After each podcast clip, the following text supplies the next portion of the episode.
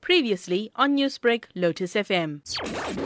थोड़ी सी धूल मेरी धरती की मेरे वतन की थोड़ी सी खुशबू बाराई से मस्त पवन की Squadron leaders Samir Abrol and Siddhartha Negi perished when their Mirage 2000 exploded over Bangalore city. Teary-eyed Garima was scathing in the ode to a departed partner. We give warriors outdated machines to fight. they still deliver it with all their prowess and might. Once again, a martyr was killed as he fell from the sky onto the ground.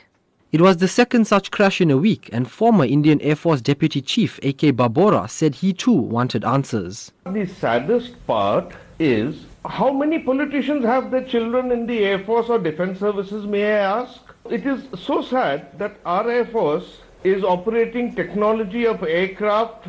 Half of them is from the 50s to the 70s. And we are requesting the government for, for many, many years for a newer aircraft.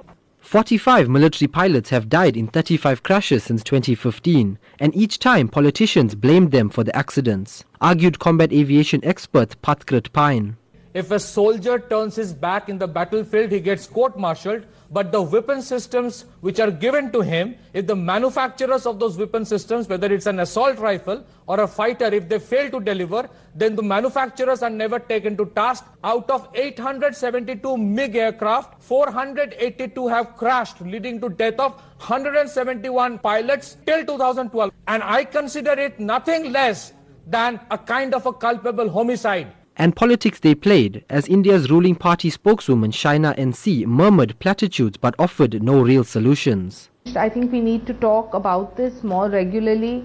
And the fact is that um, youngsters losing life and losing life only because of uh, wrongdoing or not adequate use of technology, which needs to be absolutely watertight, only shows you that there is a systemic flaw, and we must must collectively raise this issue on multiple forums. Frequent crashes of the MiG-21 provoked the 2006 Bollywood blockbuster Rang De Basanti. But the Soviet-era flying coffins still remain India's favorite frontline fighter aircraft, feared by no one except those who operate the rickety machines.